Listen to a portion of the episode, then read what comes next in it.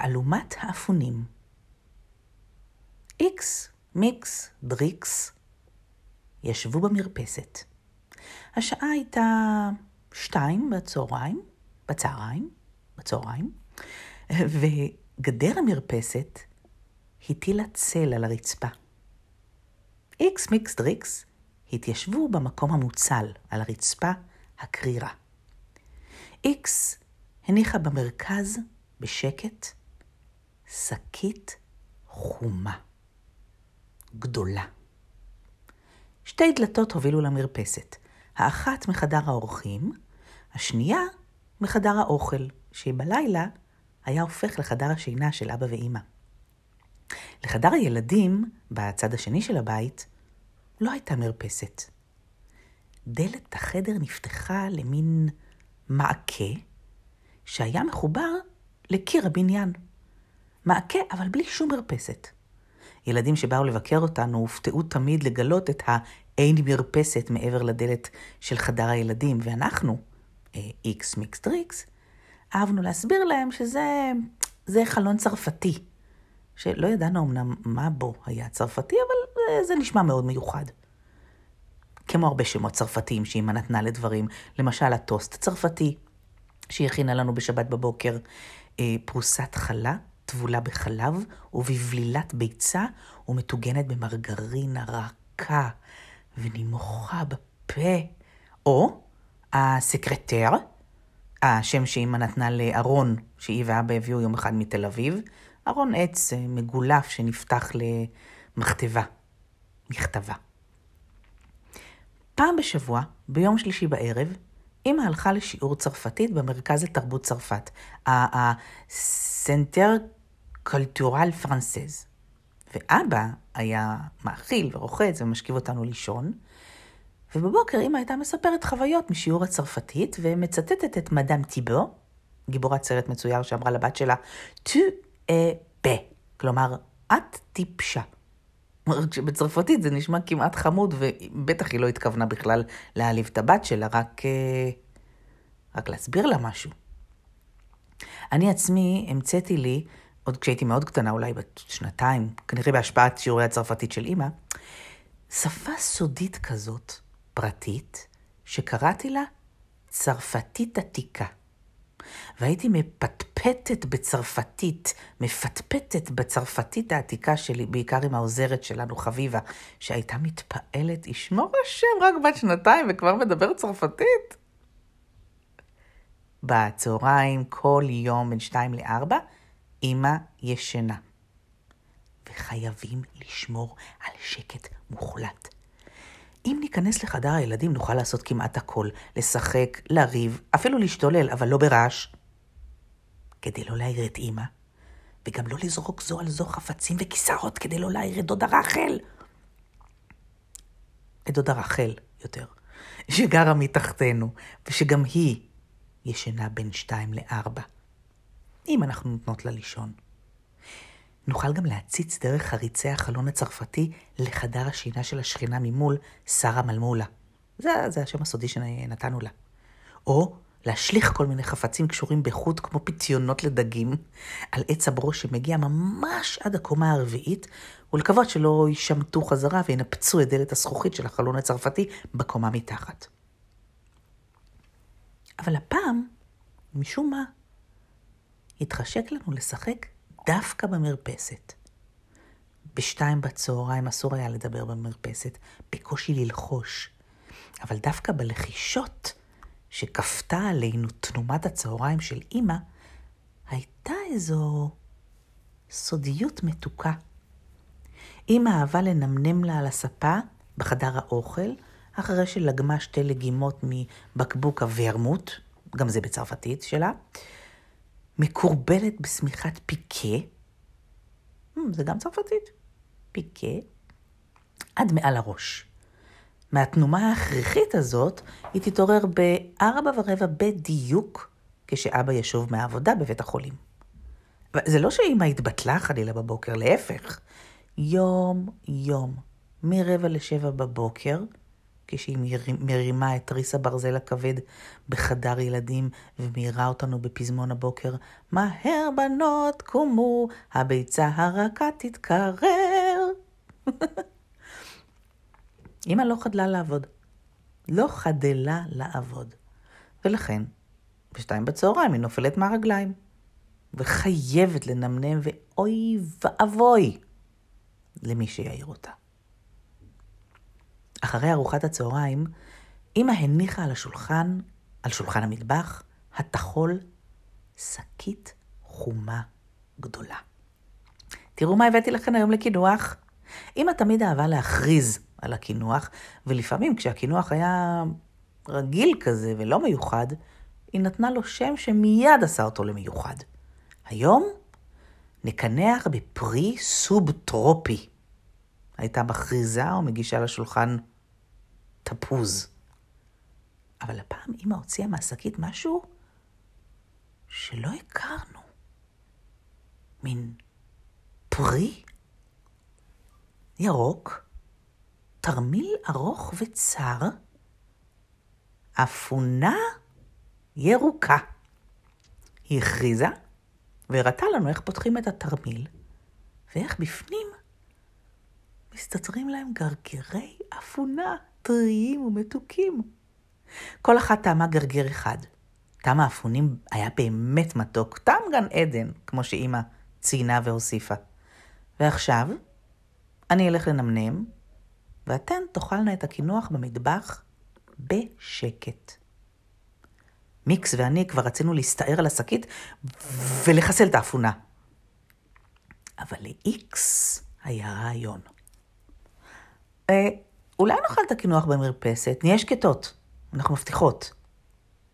מיקס ואני הצטרפנו להפצרות של X, וחזרנו והבטחנו שאין דבר העומד בפני הרצון ושנהיה שקטות, ואימא, ששמחה להיווכח כמה אנחנו מתלהבות מקינוח הסעודה ושתמיד נטטה להסכים להצעות של איקס, התרצתה.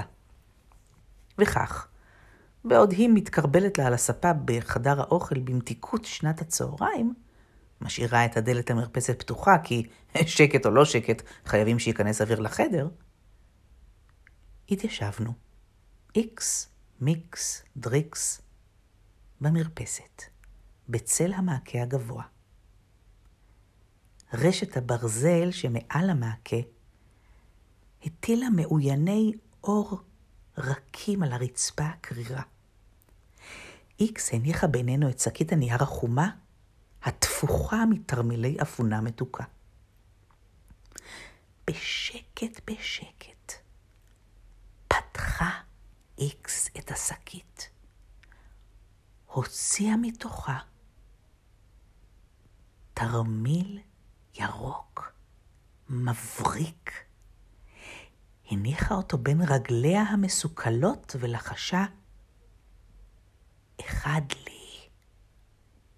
ושוב הוציאה תרמיל והניחה למרגלות מיקס, אחד לך. לחשה, אחד לך? המשיכה איקס והניחה את התרמיל, תרמיל האפונה למרגלותיי. ואחד לי. השלימה את המעגל. לא, לא לפתוח! לא לפתוח! פקדה איקס בלחש כשמיקס ואני תפסנו את תרמילי האפונה מוכנות לבקע אותם. קודם, נחלק.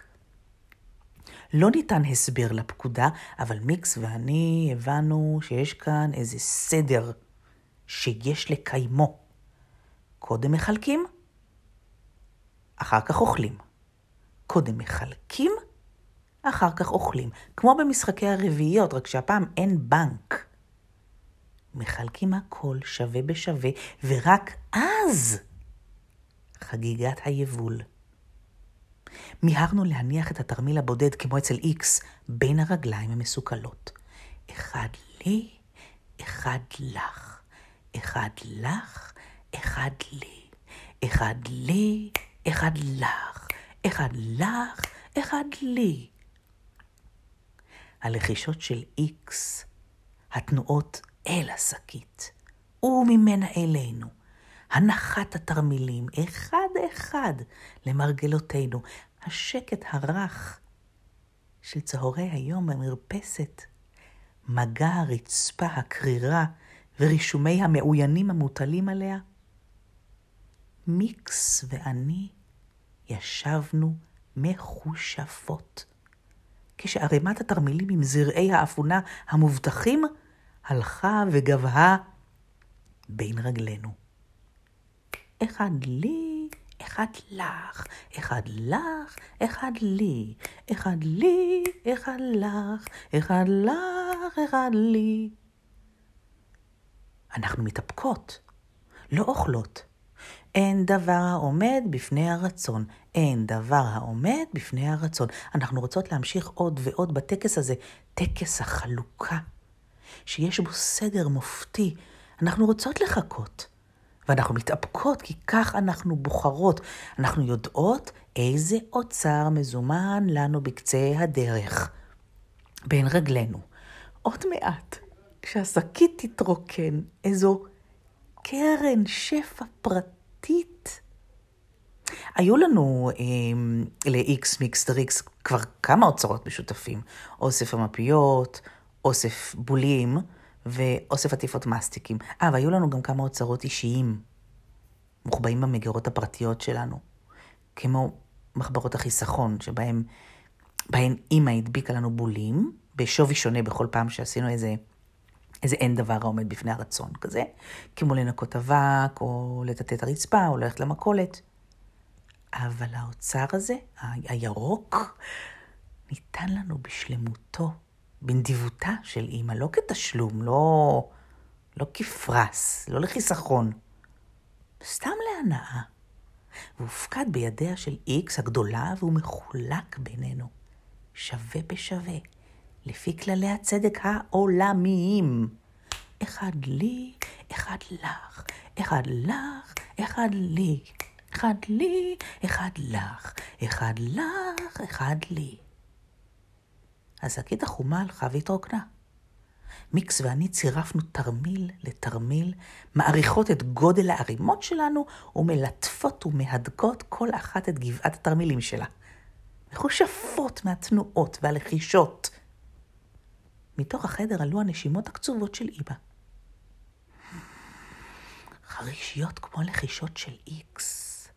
המאוינים, מאויני הצל על הרצפה, שינו זווית ונראו עכשיו כמו קוצים מחודדים.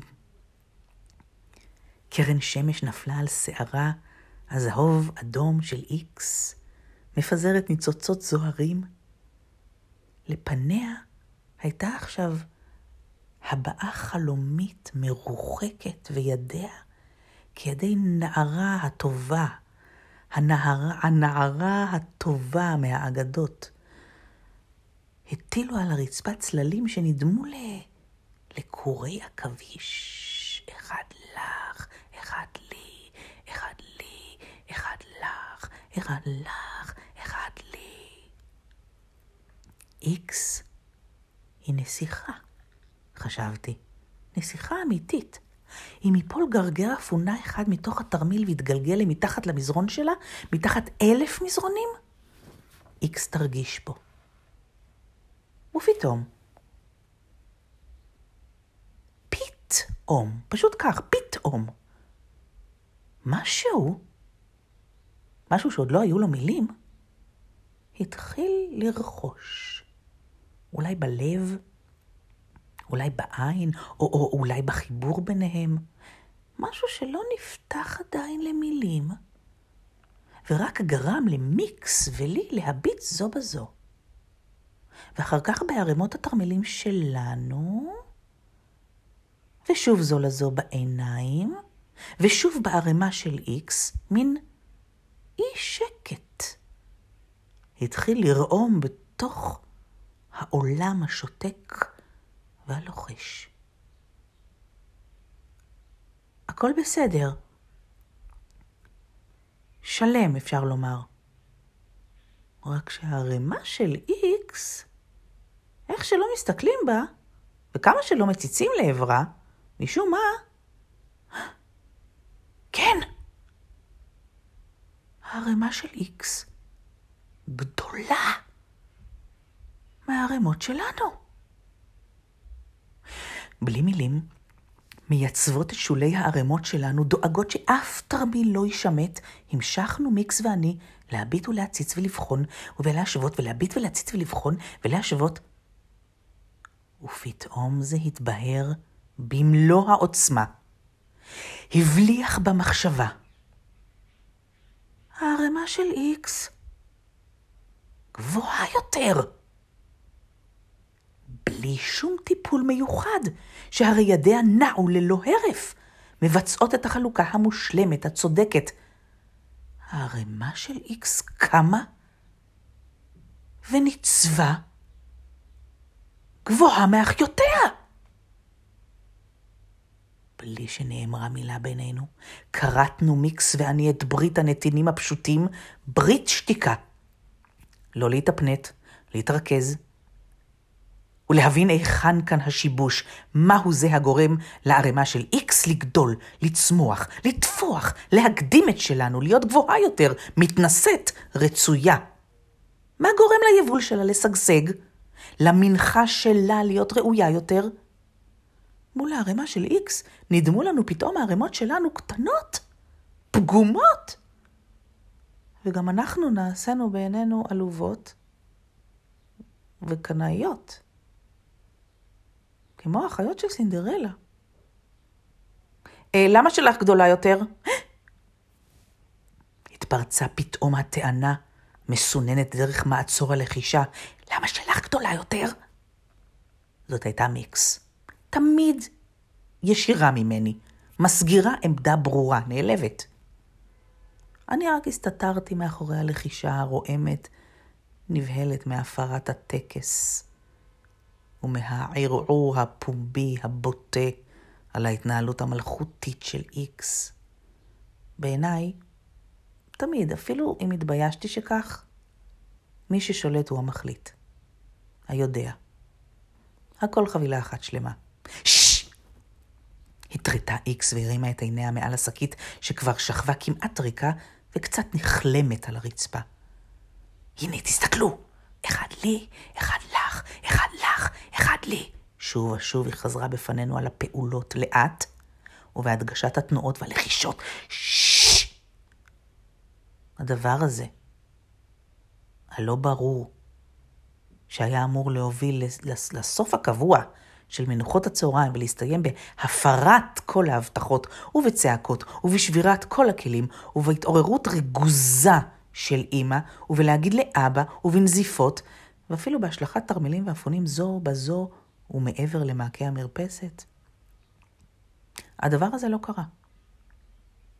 משהו גרם למיקס ולי להרגיש שכנראה כאן יש יותר מאחיזת עיניים מסתם קסם. הפרת אמון או ניצול של השררה. משהו שהיה בו מין כישוף, שהתגלה ואישר למיקס ולי משהו שתמיד ידענו.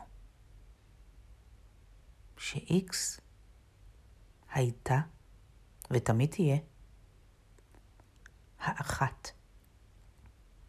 מופרדת מהיחד שלנו באיזה סוד, תמיד קודמת, תמיד מקדימה את מה שאנחנו. מיקס ודריקס מתקשות עדיין לתפוס.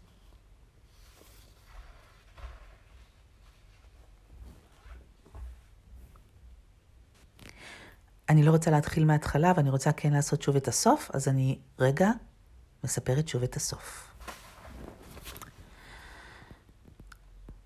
כי אני לא רוצה למחוק אותו מההקלטה הזאת. פשוט הרגשתי שהוא לא היה נכון, כי כאילו לא ידעתי, שכחתי שזה הולך לסוף.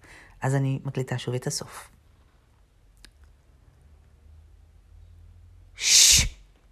התרתה איקס והרימה את עיניה מעל השקית שכבר שכבה כמעט ריקה וקצת נחלמת על הרצפה. הנה, תסתכלו. אחד לי, אחד לך, אחד לך, אחד לי. שוב ושוב היא חזרה בפנינו על כל הפעולות, לאט ובהדגשת התנועות והלחישות.